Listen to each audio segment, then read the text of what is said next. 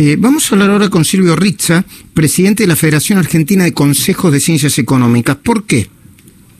A ver si, te lo puedo hacer entender, y es muy importante para toda la gente que tributa y obviamente también para los contadores, ¿eh? para la gente que prepara sus balances y sus cuentas y para los contadores. La FIP hace poco dispuso que los contribuyentes tienen que informar las estructuras, técnicas, instrumentos y mecanismos a los que recurren para minimizar su carga tributaria. La decisión de la FIP incrementa, dicen eh, eh, los que presentan el tema, la capacidad de supervisión y control de las estrategias de planificación fiscal usadas por empresas y personas humanas.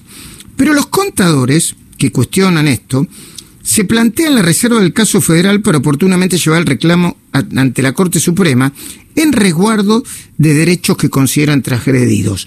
¿Qué derechos consideran transgredidos? Eh, el atentar contra el secreto profesional al obligarlos a informar sobre estos detalles. Silvio Riza, como te decía, es presidente de la Federación Argentina de Consejos de Ciencias Económicas, que agrupa a los 24 consejos profesionales de todo el país y tiene 170.000 matriculados en las carreras de contador público, licenciatura en administración, licenciatura en economía y actuarios. Risa, muy buenos días. Eh, Luis Majul saluda de la mañana de CNN Radio. ¿Cómo va? Luis, ¿cómo te va? Un gusto saludarte. ¿Cómo estás? Igual. A ver, eh, eh, ¿se entendió más o menos bien lo que expliqué o ayúdame a que lo entienda toda la audiencia? Se entendió, a ver, se entendió muy bien lo que explicaste creo que por ahí eh, vale aclarar un par de cositas para hacerlo lo más simple posible.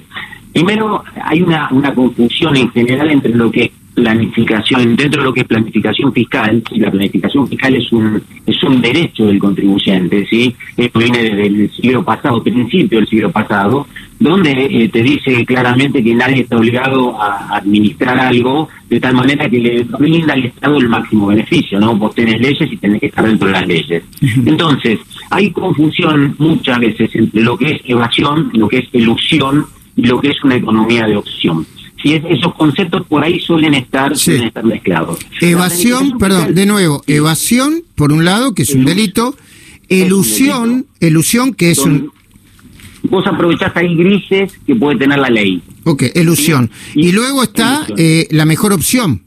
La economía de opción, donde vos elegís entre dos o más opciones, la que a vos te parezca. Vos tenés dos variables y decís, bueno, en vez de ponerme en este lugar del país, me pongo en otro porque el impuesto es más bajo. Es una economía de opción, no tenés por qué ir al lugar más caro. Eso lo elegís vos. Uh un parque industrial o lo que sea. Sí, eso para hacerlo, para hacerlo simple. Entonces eso por ahí se confunde, ¿sí? Y es un error grosero pensar que toda planificación fiscal es, un, evasión. ¿sí? Vos lo que estás haciendo ahí es otra cosa. Sí, es optimizando, perdón, eh, eh, eh, fíjate si te estamos viendo porque se escucha un poquitito raro. Digo, lo que estás haciendo es optimizar tus opciones dentro de la ley. Exactamente, totalmente. Estás tomando lo que la ley manda, lo que la ley dispone para mejorarlo, ni más ni menos que eso. ¿Y por qué decís que si vos revelás tus tus decisiones o tus tácticas eh, te están rompiendo o están rompiendo el secreto profesional? Lo que pasa, el tema, el tema es esto, o sea, la, la resolución esta, que es una resolución y no una ley, y eso no es un tema, no es un tema menor, porque esto tendría que estar legislado y no como un acto administrativo de, de AFIP, ¿sí? Lo que está, le está obligando a los contribuyentes y a los asesores, que en realidad eso está tomado de eh, una acción, la acción 12 que viene de, la OGRE, que habla de promotores y todo demás. Asesores somos contadores y otras profesiones también. Entonces lo que nos está obligando es ir a un micrositio y a partir de ese micrositio empezar a eh, completar determinadas cosas y situaciones y preguntas que están haciendo. Entonces, ¿vos qué estás haciendo en definitiva? Revelando secretos que vos tenés, o sea, eh, eh contacto que vos tenés con tu cliente, sin estar definido claramente qué es lo que tenés que vos decir, porque no te lo define para nada en la, resolución, que vuelvo a repetirte, tendría que estar eh, hecho por ley. Entonces, como mínimo, estás ante un acto administrativo que es incompleto o defectuoso, como mínimo, mm. porque la planificación fiscal nacional no está ni enumerada ni individualizada. Sí, te repito, vas al micrositio. Entonces, lo que estás haciendo con esto es claramente suponiendo que es una planificación fiscal no está definida y revelando ciertas cosas que vos hablas con tu cliente. Claro. Cuando tu código de ética de cada consejo, cada consejo tiene el suyo, te dice que vos tenés que guardar secreto profesional, ¿sí? Con lo cual hay un, hay un estrato manifiesto del secreto profesional a partir de esto. ¿Y ustedes van a presentar un amparo para ir directamente a la corte? ¿Entiendo? Mira, yo te cuento cómo fue un poquito. Nosotros, eh, hay que reconocer, tuvimos siempre muy buen diálogo eh, con, funcionarios de AFIP, funcionarios del gobierno, y este tema lo charlamos. Agotada la instancia de, diálogo, porque bueno, cada cual tenía su postura con, con o sin razón, haciendo ver sus derechos, eh, cada consejo, cada uno de los 24 presentó un recurso administrativo. Cuando se agota el tiempo del recurso administrativo, ahí queda abierta, queda escrita la vía judicial.